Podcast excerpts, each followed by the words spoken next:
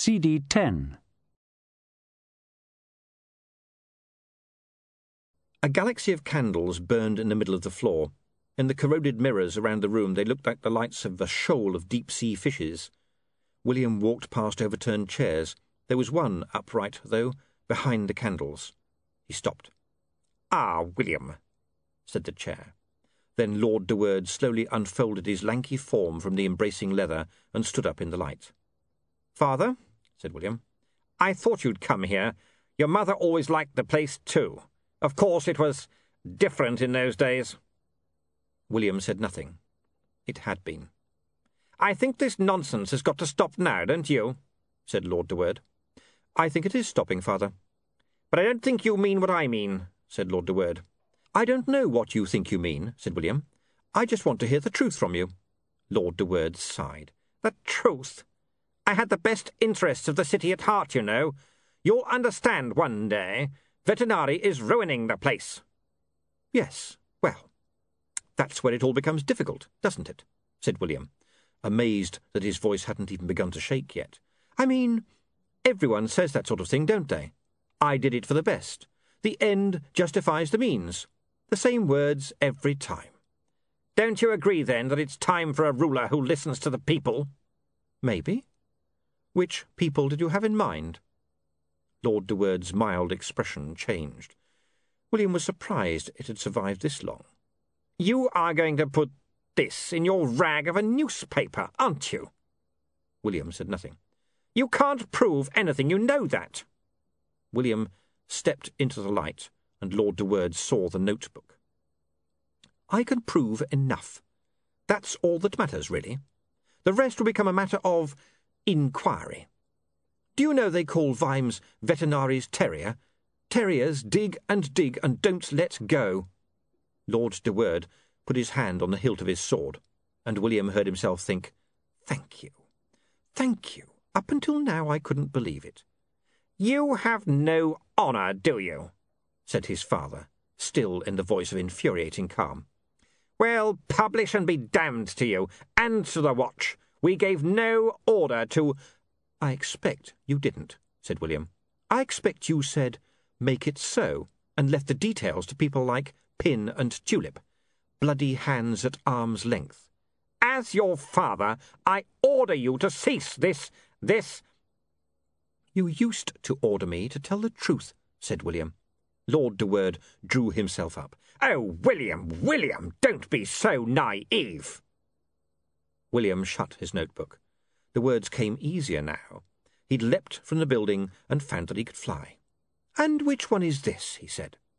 "The truth that is so precious it must be surrounded by a bodyguard of lies? The truth that is stranger than fiction?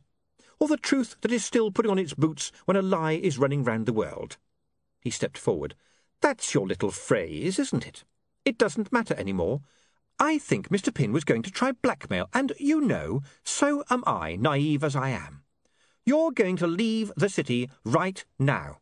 That shouldn't be too hard for you, and you had better hope that nothing happens to me or anyone I work with or anyone I know." "Really? Right now!" screamed William, so loud that Lord de Worde rocked backwards. "Have you gone deaf as well as insane? Right now, and don't come back, because if you do, I'll publish every damned word you've just said." William pulled the disorganiser out of his pocket. "Every damn word, do you hear me? And not even Mr. Slant will be able to grease your way out of that. You even had the arrogance, the stupid arrogance, to use our house. How dare you? Get out of the city, and either draw that sword or take your hand off it." He stopped, red-faced and panting. "The truth has got its boots on," he said. "It's going to start kicking." His eyes narrowed. "I told you to take your hand off that sword." "So silly, so silly. And I believed you were my son." "Ah, yes, I nearly forgot that," said William, now rocketing on rage. "You know one of the customs of the dwarfs?" "No, of course you don't, because they're not really people, are they? But I know one or two of them, you see, and so—" He pulled a velvet bag out of his pocket and threw it down in front of his father. "And this is," said Lord de Worde.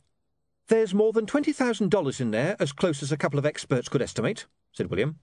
"I didn't have a lot of time to work it out, and I didn't want you to think I was being unfair, so I've erred on the generous side. That must cover everything I've cost you over the years, school fees, clothes, everything. I have to confess you didn't make such a good job of it, given that I'm the end result. I'm buying myself off you, you see?" "Oh, I see. The dramatic gesture. Do you really think that family is a matter of money?" said Lord de Worde. "Well, yes, according to history.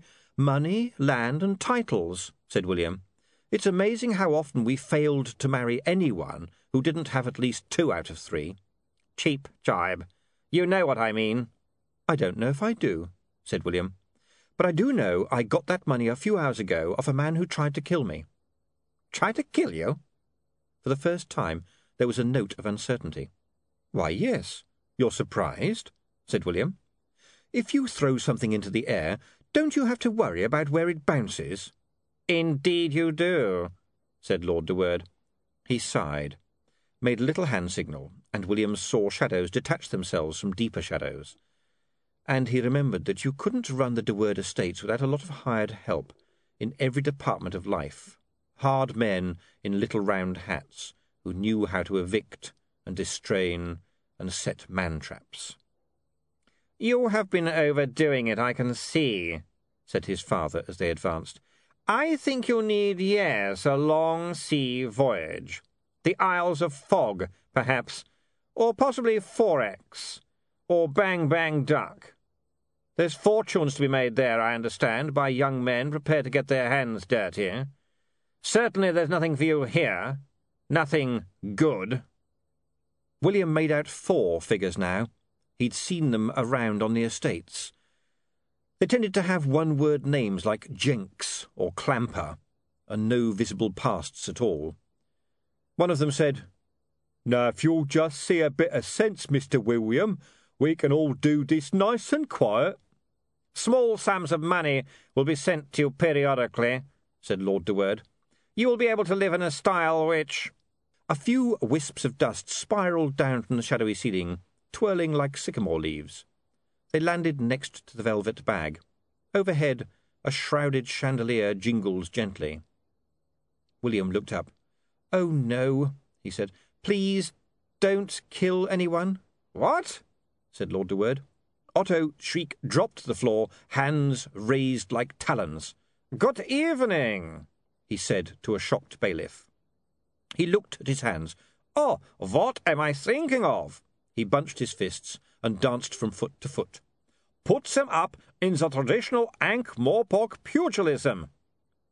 "Put them up," said the man, raising a cudgel. "Blow that." A jab from Otto lifted him off his feet. He landed on his back, spinning, and slid away across the polished floor. Otto spun round so fast that he blurred, and there was a smack as another man went down. "What's this? What's this? I'm using your civilised fisticuffs, and you don't want to fight?" he said, springing back and forth like an amateur boxer. "Ah, you, sir, you shall fight." The fists blurred into invisibility and pummeled a man like a punch-bag. Otto straightened up as the man fell and absent-mindedly punched sideways to catch the charging fourth man on the chin. The man actually spun in the air. This happened in a few seconds, and then William got enough of a grip to shout a warning. He was too late. Otto looked down at the length of sword-blade sticking too far into his chest. "Oh, will you look at this?" he said. "You know, in this job I just cannot make a shirt last 2 days." He turned to Lord de Worde, who was backing away, and cracked his knuckles. "Keep it away from me," shouted his lordship. William shook his head. "Oh, yes," said Otto, still advancing. "You think I am an it? Well, let me act like an it." He grabbed Lord de Worde's jacket and held him up in the air with one hand at arm's length. "We have people like you back home," he said. "They are the ones that tell the mob what to do. I come here to Ankh-Morpork. They tell me things are different, but really it is always the same. Always there are damn people like you, and now what shall I do with you?" He wrenched at his own jacket and tossed the black ribbon aside. "I never liked the damn cocoa anyway," he said. "Otto!" The vampire turned. "Yes, William, what is it you wish?" "That's going too far." Lord de Worde had gone pale. William had never seen him so obviously frightened before. "Oh, you say? You think I bite him? Shall I bite you, Mr. Lordship?" "Well, maybe not, because William here thinks I am a good person." He pulled Lord de Worde close, so their faces were a few inches apart. "Now maybe I have to ask myself, how good am I? Or maybe I just have to ask myself, am I better than you?" He hesitated for a second or two, and then, in a sudden movement, jerked the man towards him. With great delicacy, he planted a kiss on Lord de Worde's forehead. Then he put the trembling man back down on the floor and patted him on the head. "Actually, maybe the cocoa is not too bad, and the young lady who plays the harmonium, sometimes she winks at me," he said, stepping aside. Lord de Worde opened his eyes and looked at William. "How dare you!" "Shut up," said William. "Now I'm going to tell you what's going to happen. I'm not going to name names. That's my decision. I don't want my mother to have been married to a traitor, you see? Then there's Rupert, and my sisters, and me too. I'm protecting the name. That's probably very wrong of me, and I'm going to do it anyway. I'm going to disobey you one more time, in fact. I won't tell the truth, not the whole truth. Besides, I'm sure that those who want to know these things will find out soon enough, and I dare say they'll sort it out quietly, you know, just like you do." "Traitor!" whispered Lord de Worde. "That is what people would say." Lord de Worde nodded, like a man caught in an unpleasant dream. "I could not possibly take the money," he said. "I wish you joy of it, my son, because you are most certainly a de Worde. Good day to you." He turned and walked away. After a few seconds, the distant door creaked open and shut quietly. William staggered to a pillar. He was shaking. He replayed the meeting in his head. His brain hadn't touched the ground the whole time. "Are you okay, William?" said Otto. "I feel sick, but yeah, I'm all right. Of all the bone-headed, stubborn, self-centred, arrogant—" "But you make up for it in other ways," said Otto. "I meant my father." "Oh." "He's just so certain he's in the right all the time." "Sorry, this is still your father we're talking about? Are you saying I'm like him?" "Oh, no. Quite different. Absolutely quite different. No similarities whatsoever." "You didn't need to go that far." He stopped. "Did I say thank you?" "No, you did not." "Oh, dear." "No, you noticed that you didn't, so that is okay," said Otto. "Every day, in every way, we get better and better. By the way, would you mind pulling this sword out of me? What kind of idiot just sticks it in a vampire? All it does is mess up the linen." "Let me help." William gingerly withdrew the blade. "Can I put this shirt on my expenses?" "Yes, I think so." "Good. And now it is all over, and time for rewards and medals," said the vampire cheerfully, adjusting his jacket. "So where are your troubles now?" "Just starting," said William. "I think I'm going to be seeing the inside of the watch-house in less than an hour." In fact, it was 43 minutes later that William de Worde was helping the watch, as they say, with their inquiries. On the other side of the table, Commander Vimes was carefully re-reading the Times. He was, William knew, taking longer than necessary in order to make him nervous. "I can help you with any long words you don't recognise," he volunteered. "It's very good," said Vimes, ignoring this. "But I need to know more. I need to know the names. I think you know the names. Where did they meet? Things like that. I need to know them." "Some things are a mystery to me," said William. "You've got more than enough evidence to release Lord Vetinari."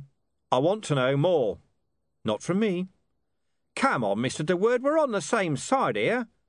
"No, we're just on two different sides that happen to be side by side." "Mr. de Worde, earlier today you assaulted one of my officers. Do you know how much trouble you are in already?" "I expected better of you than that, Mr. Vimes," said William. "Are you saying I assaulted an officer in uniform, an officer who identified themselves to me?" "Be careful, Mr. de Worde." "I was being followed by a werewolf, Commander. I took steps to inconvenience it so that I could get away. Would you like to debate this publicly?" "I'm being an arrogant, lying, supercilious bastard," thought William, "and I'm good at it." "Then you give me no choice but to arrest you for concealing—" "I demand a lawyer," said William. "Really? And who did you have in mind at this time of night?" "Mr. Slant." "Slant? You think he'll come out for you?" "No, I know he'll come out, believe me." "Oh, he will he? Trust me." "Come now," said Vimes, smiling. "Do we need this? It's the duty of every citizen to help the watch, isn't it?" "I don't know. I know the watch think it is. I've never seen it written down," said William. "There again, I never knew it was the right of the watch to spy on innocent people." He saw the smile freeze. "It was for your own good," Vimes growled. "I didn't know it was your job to decide what was good for me." This time Vimes won a small prize. "I'm not going to be led either," he said, "but I have reason to believe that you are withholding information about a major crime, and that is an offence. That's against the law." "Mr. Slant will come up with something. There's some precedent, I'll bet. He'll go back hundreds of years. The patricians have always set great store by precedent. Mr. Slant will dig and dig, for years if necessary. That's how he got where he is today, by digging." Vimes leaned forward.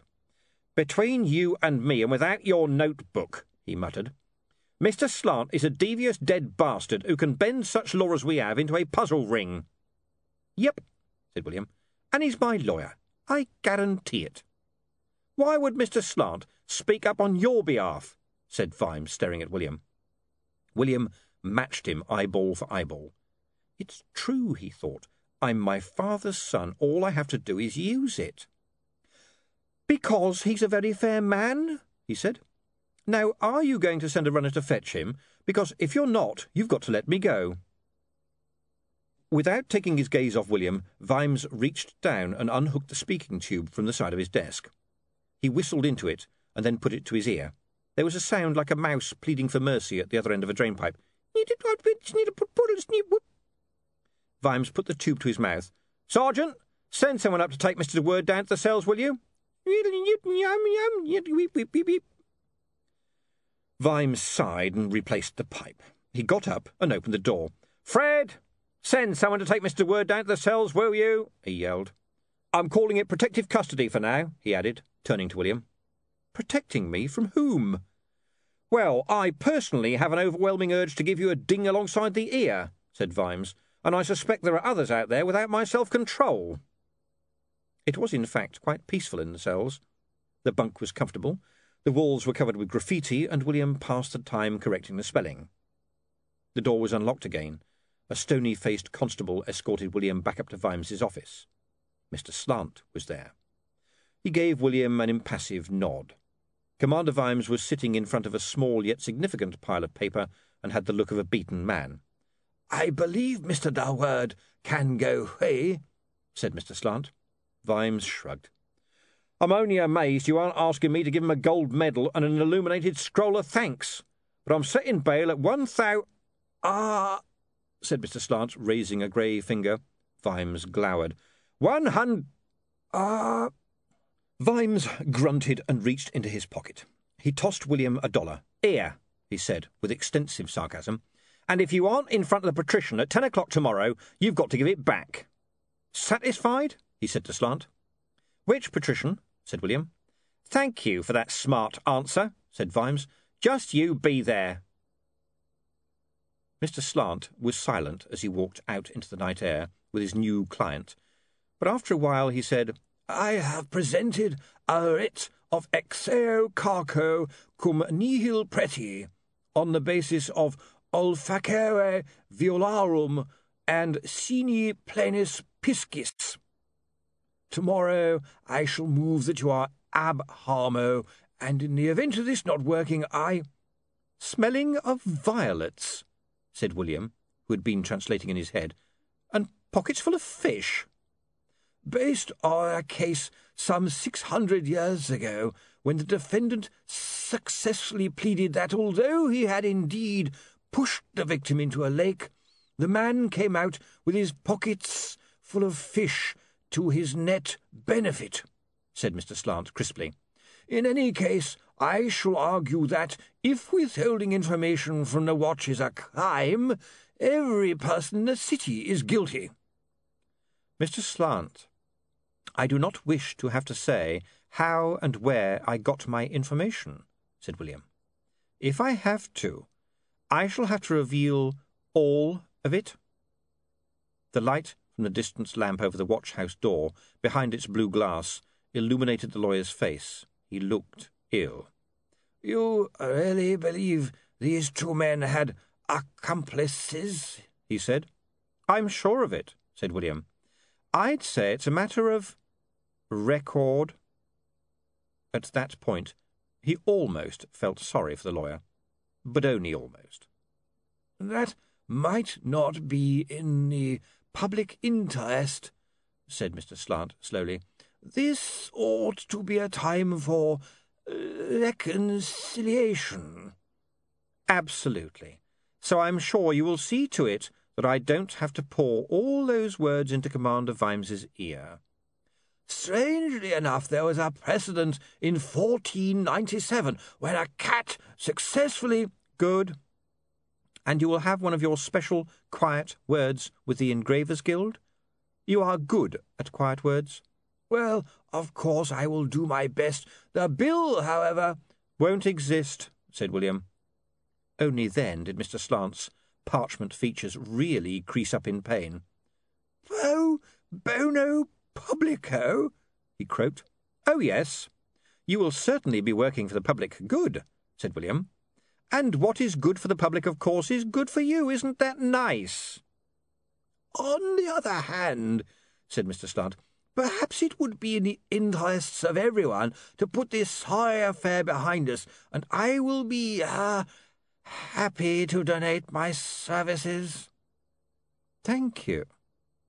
Mr. Scrope is now is now the patrician?" "Yes." "By the vote of the guilds?" "Yes, of course." "The unanimous vote?" "I don't have to tell—" William raised a finger. "Ah," he said. Mr. Slant squirmed.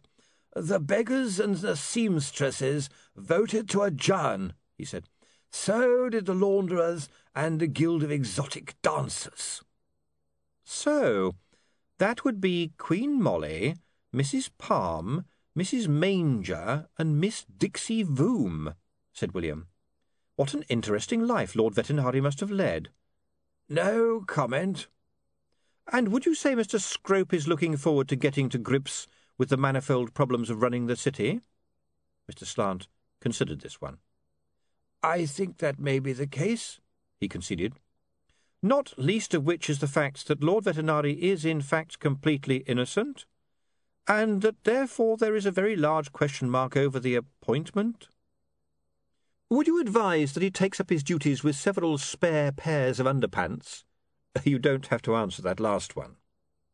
"It is not my job to instruct the Assembly of Guilds to reverse a legitimate decision, even if it turns out to have been based on erroneous information, nor is it my responsibility to advise Mr. Scrope on his choice of undergarments."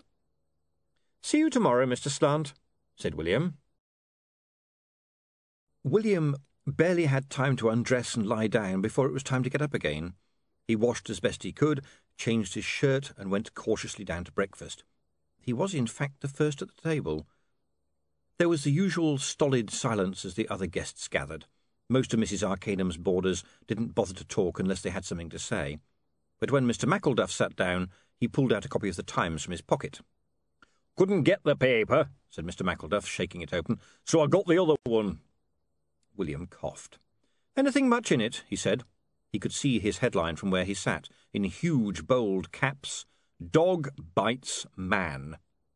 He'd made it news. "Oh, Lord Vetinari got away with it," said Mr. McIlduff. "Well, of course he would," said Mr. Prone. "Very clever man, whatever they say." "And his dog's all right," said Mr. McIlduff. William wanted to shake the man for reading so slowly. "That's nice," said Mrs. Arcanum, pouring out the tea. "Is that it?" said William. "Oh, there's a lot of political stuff," said Mr. McIlduff. "It's all a bit far-fetched." "Any good vegetables today?" said Mr. Cartwright. Mr. McIlduff carefully inspected the other pages. "No," he said.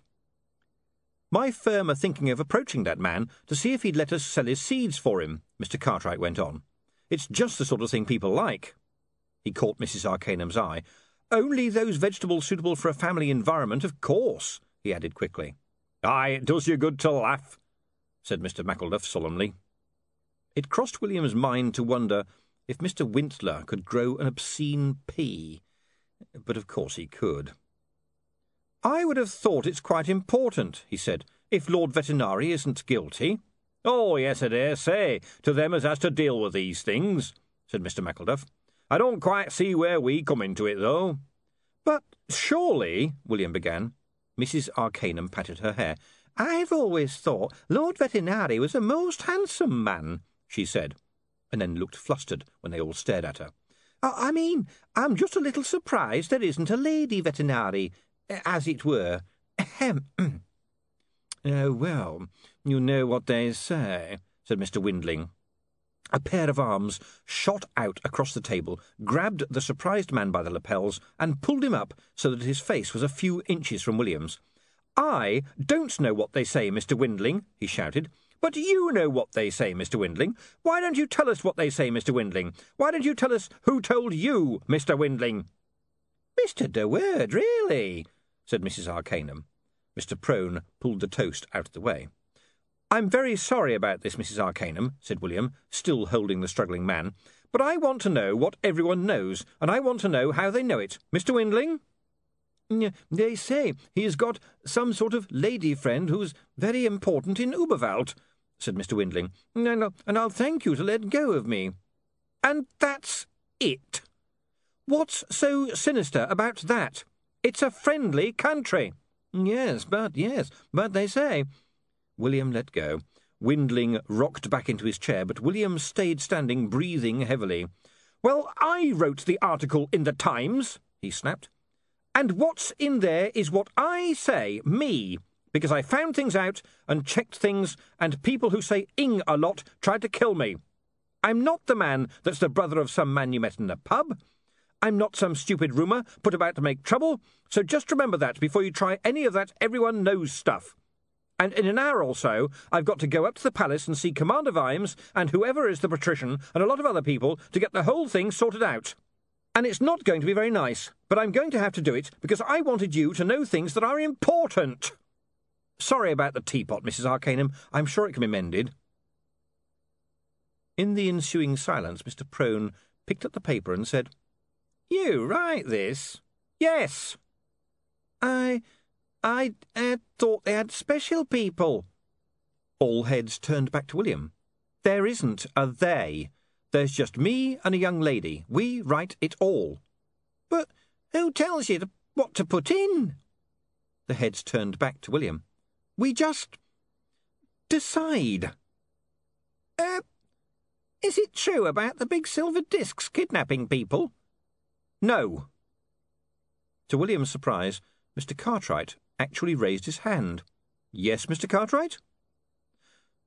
"I've got quite an important question, Mr. de Worde, what with you knowing all this stuff." "Yes." "Have you got the address of this funny vegetable man?" William and Otto arrived at the palace at 5 minutes to 10.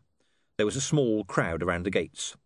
Commander Vimes was standing in the courtyard, talking to Slant and some of the guild leaders. He smiled in a humourless way when he saw William.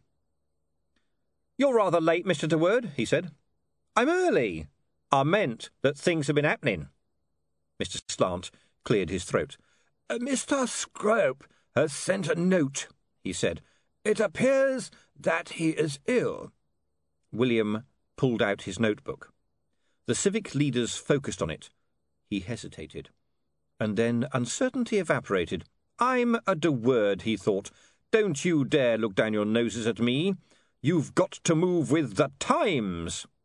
Oh, well, here goes. "Was it signed by his mother?" he said. "I don't follow your meaning," said the lawyer, but several of the guild leaders turned their heads away. "What's happening now, then?" said William. "We don't have a ruler?"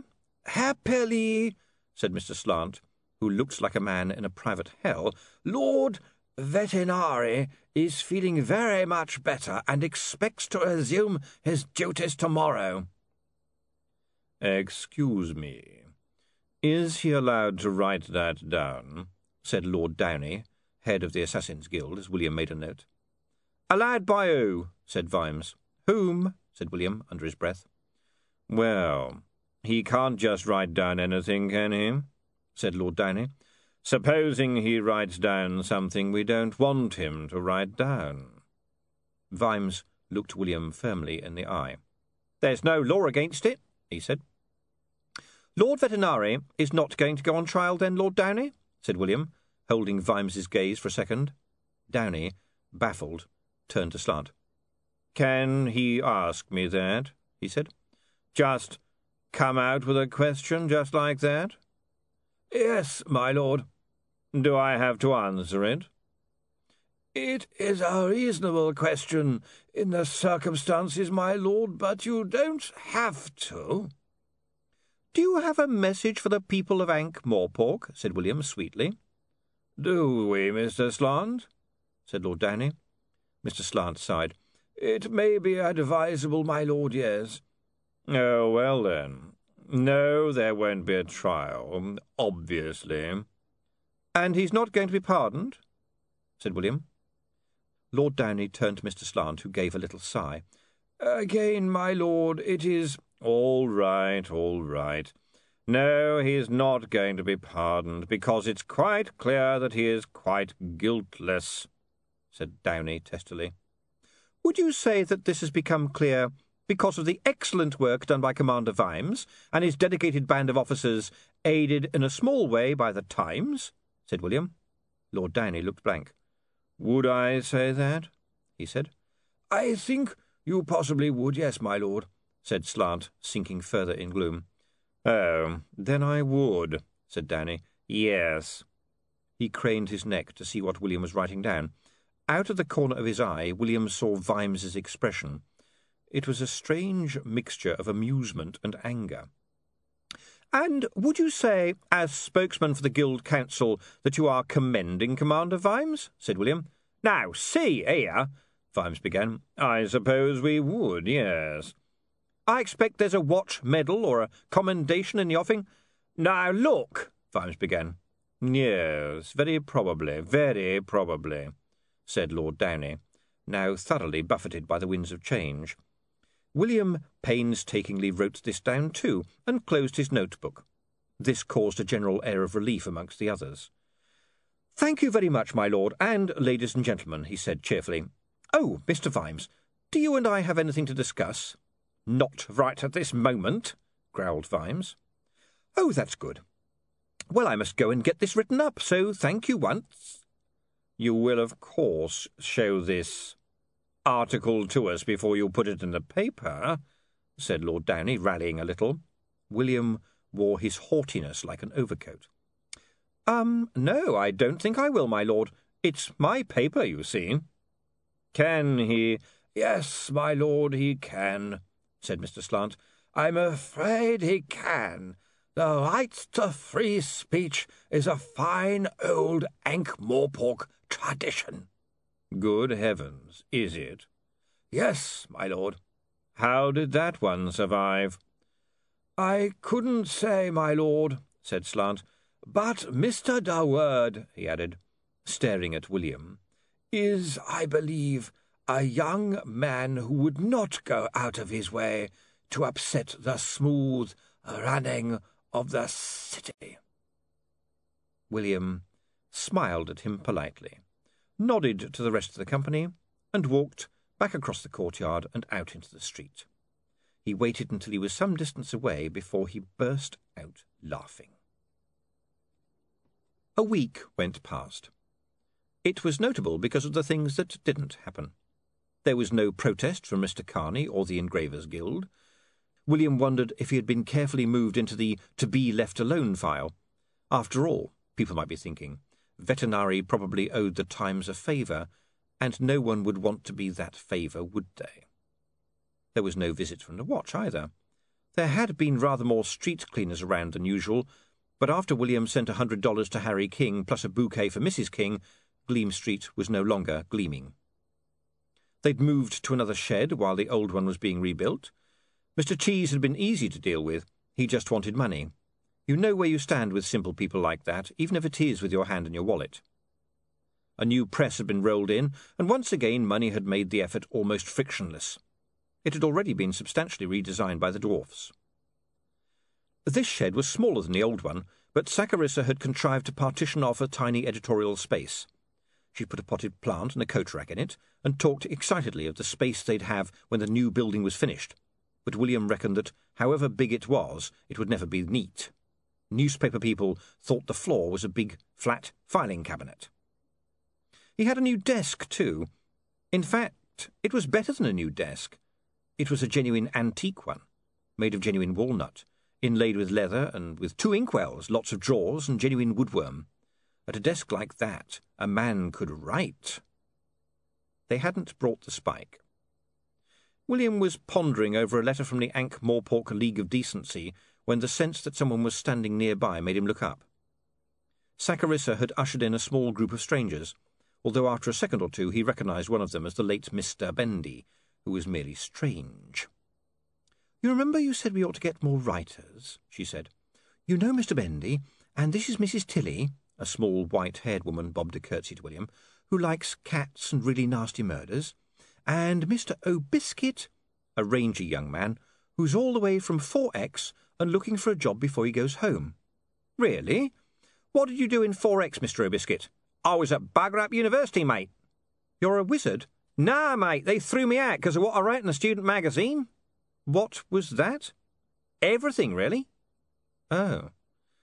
And, Mrs. Tilly, I think you wrote a lovely, well-spelled and grammatical letter to us, suggesting that everyone under the age of 18 should be flogged once a week to stop them being so noisy." "Once a day, Mr. de Worde," said Mrs. Tilly. "That'll teach them to go round being young." William hesitated, but the press needed feeding, and he and Saccharissa needed time off. Rocky was supplying some sports news, and while it was unreadable to William, he put it in on the basis that anyone keen on sport probably couldn't read. There had to be more staff. It was worth a try. "Very well, then," he said. "We'll give you all a trial, starting right... Oh." He stood up. Everyone turned round to see why. "Please don't bother," said Lord Vetinari from the doorway. "This is meant to be an informal visit. Taking on new staff, I see." The patrician walked across the floor, followed by Drumknott. "Yes," said William. "Are you all right, sir?" "Oh, yes, busy, of course. Such a lot of reading to catch up on. But I thought I should take a moment to come and see this free press Commander Vimes has told me about at considerable length." He tapped one of the iron pillars of the press with his cane. "However, it appears to be firmly bolted down." "No, sir, I mean free in the sense of what is printed, sir," said William. "But surely you charge money." "Yes, but—" "Oh, I see. You meant you should be free to print what you like." There was no escape. "Well, broadly, yes, sir." "Because that's what's in the—" "What was the other interesting term?" "Ah, yes. The public interest." Lord Vetinari picked up a piece of type and inspected it carefully. "I think so, sir." "These stories about man eating goldfish and people's husbands disappearing in big silver dishes?" "No, sir. That's what the public is interested in. We do the other stuff, sir." "Amusingly shaped vegetables?" "Well, a bit of that, sir. Saccharissa calls them human interest stories." "About vegetables and animals?" "Yes, sir, but at least they're real vegetables and animals." "So, we have what the people are interested in, and human interest stories, which is what humans are interested in, and the public interest, which no one is interested in. Except the public, sir, said William, trying to keep up, which isn't the same as people and humans. I think it's more complicated than that, sir. Obviously. Do you mean that the public is a different thing from the people you see just walking about the place? The public thinks big, sensible, measured thoughts while people run around doing silly things? I think so. I may have to work on that idea too, I admit. Interesting. I have certainly noticed that groups of clever and intelligent people are capable of really stupid ideas, said Lord Vetinari. He gave William a look which said, I can read your mind, even the small print, and then gazed around the press room again. Well, I can see you have an eventful future ahead of you, and I wouldn't wish to make it any more difficult than it is clearly going to be. I notice you have work going on. We're putting up a semaphore post, said Saccharissa proudly. We'll be able to get a clax straight from the big trunk tower, and we're opening offices in Stolat and Pseudopolis. Lord Vetinari raised his eyebrows. My word, he said. Many new deformed vegetables will become available. I shall look forward with interest to seeing them. William decided not to rise to this one. It amazes me how the news you have so neatly fits the space available, Lord Vetinari went on, staring down at the page Bodney was working on. No little gaps anywhere. And every day something happens that is important enough to be at the top of the first page, too. How strange. Oh, receive takes an E after the C. Bodney looked up. Lord Vetinari's cane swung round with a hiss and hovered in the middle of a densely packed column. The dwarf looked closer and nodded and took out a small tool. It's upside down to him and back to front, thought William, and the words in the middle of the text, and he spotted it. Things that are back to front are often easier to comprehend if they are upside down as well, said Lord Vetinari, tapping his chin with the silver knob of his cane in an absent-minded way. In life, as in politics. What have you done with Charlie? Said William. Lord Vetinari looked at him in nothing but innocent surprise. Why, nothing. Should I have done something? Have you locked him up? Said Saccharissa suspiciously, in a deep cell, and made him wear a mask all the time, and have all his meals brought by a deaf and dumb jailer? No, I don't think so, said Lord Vetinari, giving her a smile. Although it would make a very good story, I have no doubt. No, I understand he's enrolled in the Guild of Actors, though of course I realise that there are those who would consider a deep dungeon a preferred alternative. I foresee a happy career for him, nevertheless. Children's parties and so on. What? As being you? Indeed. Very risible. And perhaps when you have some boring duty to perform or have to sit for an oil painting, you'll have a little job for him, said William. Said Vetinari. William had thought that Vimes had a blank look, but he'd been wreathed in smiles compared to his lordship when Lord Vetinari wanted to look blank. Do you have any more questions, Mr. de Worde? I will have a lot, said William, pulling himself together. The Times will be taking a very close interest in civic affairs. How commendable, said the patrician. If you contact Drumknott here, I'm sure I will find time to grant you an interview. The right word in the right place, William thought. Unpleasant though the knowledge was, his ancestors had always been amongst the first to get to grips in any conflict, in every siege, every ambush, every stricken dash against fortified emplacements. Some de Worde had galloped towards death or glory, and sometimes both. No enemy was too strong, no wound was too deep, no sword was too heavy for a de Worde. No grave was too deep either. As his instincts wrestled with his tongue, he could feel his ancestors behind him, pushing him into the fray. Vetinari was too obviously playing with him. Oh, well, at least let's die for something decent. Onward to death or glory or both. I am sure, my lord, that whenever you wish for an interview, the Times will be prepared to grant you one, he said, if space allows. He hadn't realised how much background noise there was until it stopped. Drumknott had closed his eyes. Saccharissa was staring straight ahead. The dwarfs stood like statues. Finally, Lord Vetinari broke the silence. "The Times? You mean you and this young lady here?" he said, raising his eyebrows. "Oh, I see. It's like the public. Well, if I can be of any help to the Times..." "We won't be bribed either," said William. He knew he was galloping in among the sharpened stakes here, but he'd be damned before he'd be patronised. "Bribed?" said Vetinari. "My dear sir, seeing what you're capable of for nothing, I'd hesitate to press even a penny in your hand." "No, I have nothing to offer you except thanks, which of course are notorious for their evaporative tendencies." A little idea occurs. "I shall be having a small dinner on Saturday. Some of the guild leaders, a few ambassadors, all rather dull, but perhaps you and your very bold young lady... I do beg your pardon. I meant, of course, the Times would like to attend."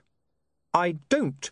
William began and stopped suddenly. "A shoe scraping down your shin can do that." "The Times would be delighted," said Saccharissa, beaming. "Capital! In that case, there is a favour I need to ask, to tell the truth," said William. Vetinari smiled. "Of course. If I can do anything for the tide... Will you be going to Harry King's daughter's wedding on Saturday?" To his secret delight, the look that Vetinari gave him seemed to be blank because the man hadn't got anything to fill it with. But Drumknott leaned towards him, and there were a few whispered words. "Ah," said the patrician, "Harry King, ah, yes. A positive incarnation of the spirit that has made our city what it is today. Haven't I always said that, Drumknott?" "Yes, indeed, sir." "I shall certainly attend. I expect a lot of other civic leaders will be there." The question was left delicately spinning in the air. "As many as possible," said William.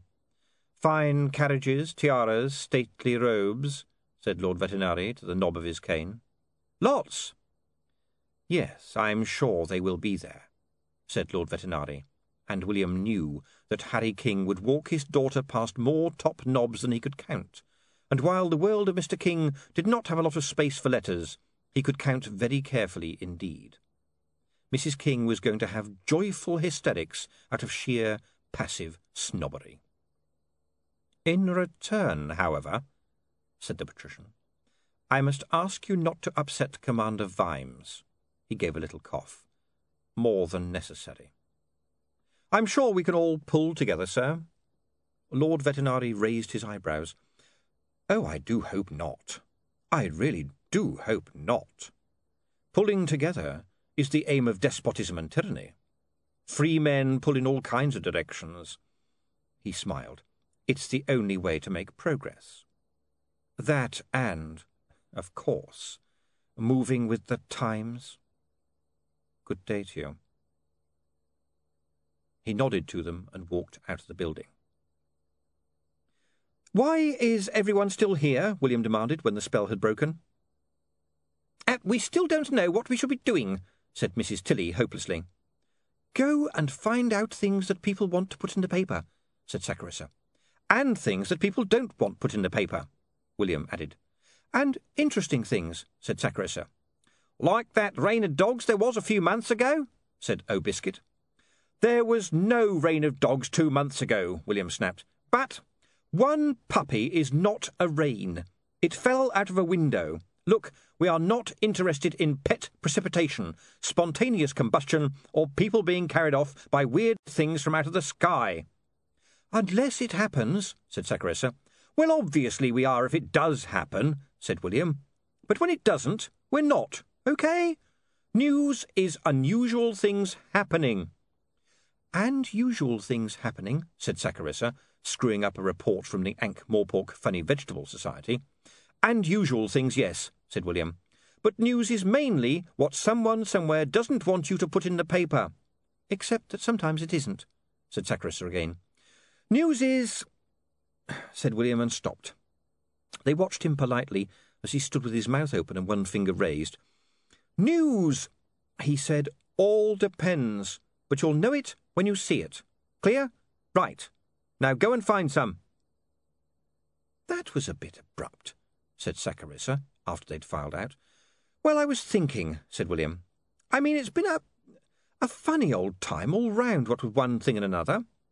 People trying to kill us, you're being imprisoned, a plague of dogs, the place catching on fire, you're being cheeky to Lord Vetinari, said Saccharissa. Yes, well, so would it really matter if you and I, you and I took the afternoon off? I mean, he added desperately, it doesn't say anywhere that we have to publish every day, does it? Except at the top of the newspaper, said Saccharissa. Yes, but you can't believe everything you read in the newspapers. Well, all right. I'll just finish this report. Messages for you, Mr. William, said one of the dwarfs, dropping a pile of paper on his desk. William grunted and glanced through them. There were a few test claxes from Lanka and Stolat, and already he could see that pretty soon he'd have to go out into the country to train some real, yes, reporters of news, because he could see there was only a limited future in these earnest missives from village grocers and publicans who'd paid a penny a line. There were a couple of carrier pigeon messages too from those people who couldn't get a grip on the new technology. Ye gods, he said under his breath, the mayor of Quirm has been struck by a meteorite. Again. Can that happen? Said Saccharissa. Apparently. This is from Mr. Prone at the council offices there. Sensible chap, not much imagination. He says that this time it was waiting for the mayor in an alley. Really? The woman we get our linen from has got a son who is the lecturer in vindictive astronomy at the university. Would he give us a quote? He smiles at me when he sees me in the shop, said Saccharissa firmly. So he will. OK, if you can. Afternoon, folks! Mr. Wintler was standing at the counter. He was holding a cardboard box. Oh, dear, murmured William. Just you take a look at this one, said Mr. Wintler, a man who would not take a hint if it was wrapped around a lead pipe. I think we've had enough funny William began, and stopped. It was a big potato that the rubicund man was lifting from his box. It was knobbly, too. William had seen knobbly potatoes before. They could look like faces, if that was the way you wanted to amuse yourself. But with this one, you didn't have to imagine a face. It had a face. It was made up of dents and knobs and potato eyes, but it looked very much like a face that had been staring madly into his and trying to kill him very recently. He remembered it quite well, because he still occasionally woke up around 3 a.m. with it in front of him. It's not exactly funny, said Saccharissa, glancing sideways at William. Amazing, isn't it? Said Mr. Wintler. I wouldn't have brought it round, but you've always been very interested in them. A day without a bifurcated parsnip, said Saccharissa sweetly, is a day without sunshine, Mr. Wintler. William? Huh? said William, tearing his eyes away from the potato head. Is it me, or does it look surprised? It does, rather, said Saccharissa. Did you just dig this up? Said William. Oh, no, it's been in one of my sacks for months, said Wintler, which upset an occult train of thought that had started to trundle through William's head. But the universe was a funny place. Cause and effect, effect and cause. He'd rip off his right arm rather than write that down, though. What are you going to do with it, he said. Boil it? Oh, bless you, no. The variety's far too flowery. No, this one's going to be chips. Chips, eh? Said William. And it seemed, strangely, exactly the right thing to do. Yes, yes, that's a good idea. Let it fry, Mr. Wintler. Let it fry. The clock moved on. One of the reporters came in to say that the Alchemists' Guild had exploded, and did this count as news? Otto was summoned from his crypt and sent out to get a picture. William finished his piece about yesterday's events and passed it over to the dwarfs. Someone came in and said there was a big crowd in Sator Square because the bursar, 71, was sitting on a roof 7 floors up, looking puzzled. Saccharissa, wielding her pencil with care, crossed out every adjective in a report of the Ankh-Morpork Floral Arranging Society, reducing its length by half. William went out to find out about the bursar, 71, then wrote a few short paragraphs. Wizards doing odd things wasn't news. Wizards doing odd things was wizards. He threw the piece into the out tray and looked at the press. It was black and big and complex. Without eyes, without a face, without life, it looked back at him. He thought, "You don't need old sacrificial stones. Lord Vetinari was wrong about that." He touched his forehead. The bruise had long ago faded. "You put your mark on me. Well, I'm wise to you." "Let's go," he said. Saccharissa looked up, still preoccupied. "What?" "Let's go. Out. Now. For a walk or tea or shopping," said William. "Let's not be here. Don't argue, please. Coat on, now, before it realises, before it finds a way to stop us." "What are you talking about?" He pulled her coat off the peg and grabbed her arm. "No time to explain." She allowed herself to be dragged out into the street, where William took a deep breath and relaxed. "Now, would you mind telling me what that was all about?" said Saccharissa. "I've got a pile of work in there, you know." "I know. Come on. We're probably not far enough away. There's a new noodle place opened in Elm Street. Everyone says it's pretty good. How about it?" "But there's all that work to do." "So? It'll still be there tomorrow, won't it?" She hesitated. "Well, an hour or two won't hurt, probably," she admitted. "Good, let's go." They'd reached the junction of Treaclemine Road and Elm Street when it caught up with them. There were cries further along the street. William swivelled his head, saw the 4-horse brewer's dray thundering out of control. He saw the people diving and scuttling out of the way. He saw the soup plate's hooves throw up mud and ice. He saw the brasses on the harness, the gleam, the steam. His head swivelled the other way. He saw the old woman with 2 sticks crossing the street, quite oblivious of the onrushing death. He saw the shawl, the white hair. A blur went past him. The man twisted in the air, landed on his shoulder in the centre of the street, rolled upright, grabbed the woman and leapt. The wayward wagon went by in a rush of steam and slush. The team tried to corner at the crossroads. The dray behind them did not. A melee of hooves and horses and wheels and sleet and screams whirled onwards and took the windows out of several shops before the cart rammed up against the stone pillar and stopped dead. In obedience to the laws of physics and the narrative of such things, its load did not. The barrels burst their bonds, crashed down onto the street and rolled onwards. A few smashed, filling the gutter with suds. The others, thumping and banging into one another, became the focus of attention of every upright citizen who could recognise 100 gallons of beer which suddenly didn't belong to anyone anymore and was headed for freedom. William and Saccharissa looked at one another. "OK, I'll get the story, you go and find Otto." They said that at the same time, and then stared defiantly at each other. "All right," said William. "Find some kid, bribe him to get Otto. I'll talk to that plucky watchman who grabbed the old lady in a mercy dash. You cover the big smash, OK?" "I'll find the kid," said Saccharissa, pulling out her own notebook, "but you cover the accident and the beer barrel bonanza, and I'll talk to the white-haired granny. Human interest, right?" "All right," William conceded. "That was Captain Carrot who did the rescue. Make sure Otto gets a picture and get his age." "Of course." William headed towards the crowd around the smashed wagon. Many people were in distant pursuit of the barrels, and the odd scream suggested that thirsty people seldom realise how hard it is to stop 100 gallons of beer in a big oak cask when it's on a roll. He dutifully noted down the name on the side of the dray. A couple of men were helping the horses up, but they did not appear to have much to do with beer delivery. They appeared to be men who simply wanted to help lost horses and take them home and make them better. If this had to mean dyeing areas of their coats and swearing blind they'd owned them for the last 2 years, then so be it. He approached a bystander not obviously engaged in any felonious activity. He began, but the citizen's eyes had already detected the notebook. "I saw it all," he said. "Did you?" "It was a terrible scene," said the man at dictation speed, "but the watchman made a death-defying plunge to rescue the old lady and he deserves a medal." "Really?" said William, scribbling fast. "And you are—" "Samuel Arblaster, 43, stonemason of 11B, the Scowers," said the man.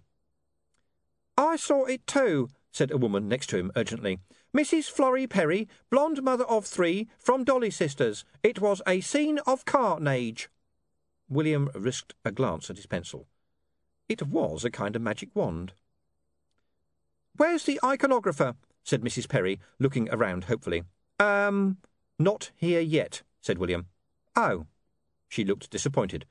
"Shame about the poor woman with the snake, wasn't it? I expect he's off taking pictures of her." I hope not," said William. It was a long afternoon. One barrel had rolled into a barber shop and exploded. Some of the brewer's men turned up, and there was a fight with several of the barrel's new owners, who claimed rights of salvage. One enterprising man tapped a barrel by the roadside and set up a temporary pub. Otto arrived. He took pictures of barrel rescuers. He took a picture of the fight. He took pictures of the watch arriving to arrest everyone still standing. He took pictures of the white-haired old lady and the proud Captain Carrot, and, in his excitement, of his thumb. It was a good story all round, and William was halfway through writing his part of it back at the Times when he remembered. He'd watched it happening, and he'd reached for his notebook. That was a worrying thought, he told Saccharissa.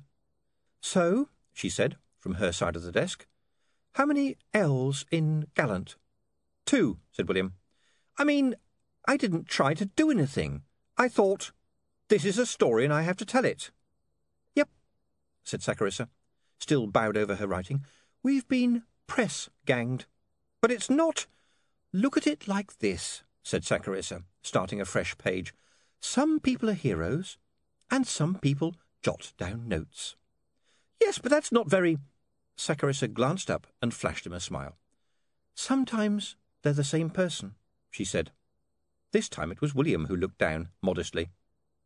"You think that's really true?" he said. She shrugged. "Really true? Who knows? This is a newspaper, isn't it? It just has to be true until tomorrow." William felt the temperature rise. Her smile had really been attractive. "Are you sure?" "Oh, yes. True until tomorrow is good enough for me." And behind her, the big, black vampire of a printing press waited to be fed, and to be brought alive in the dark of the night for the light of the morning. It chopped the complexities of the world into little stories, and it was always hungry. And it needed a double-column story for page 2, William remembered. And, a few inches under his hand, a woodworm chewed its way contentedly through the ancient timber. Reincarnation enjoys a joke as much as the next philosophical hypothesis. As it chewed, the woodworm thought, "This is in good wood," because nothing has to be true forever, just for long enough to tell you the truth.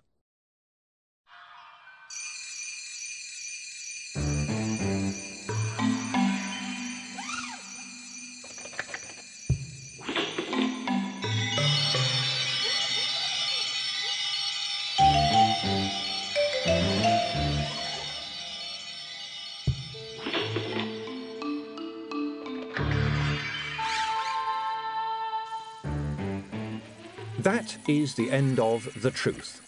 It was written by Terry Pratchett and read by Stephen Briggs.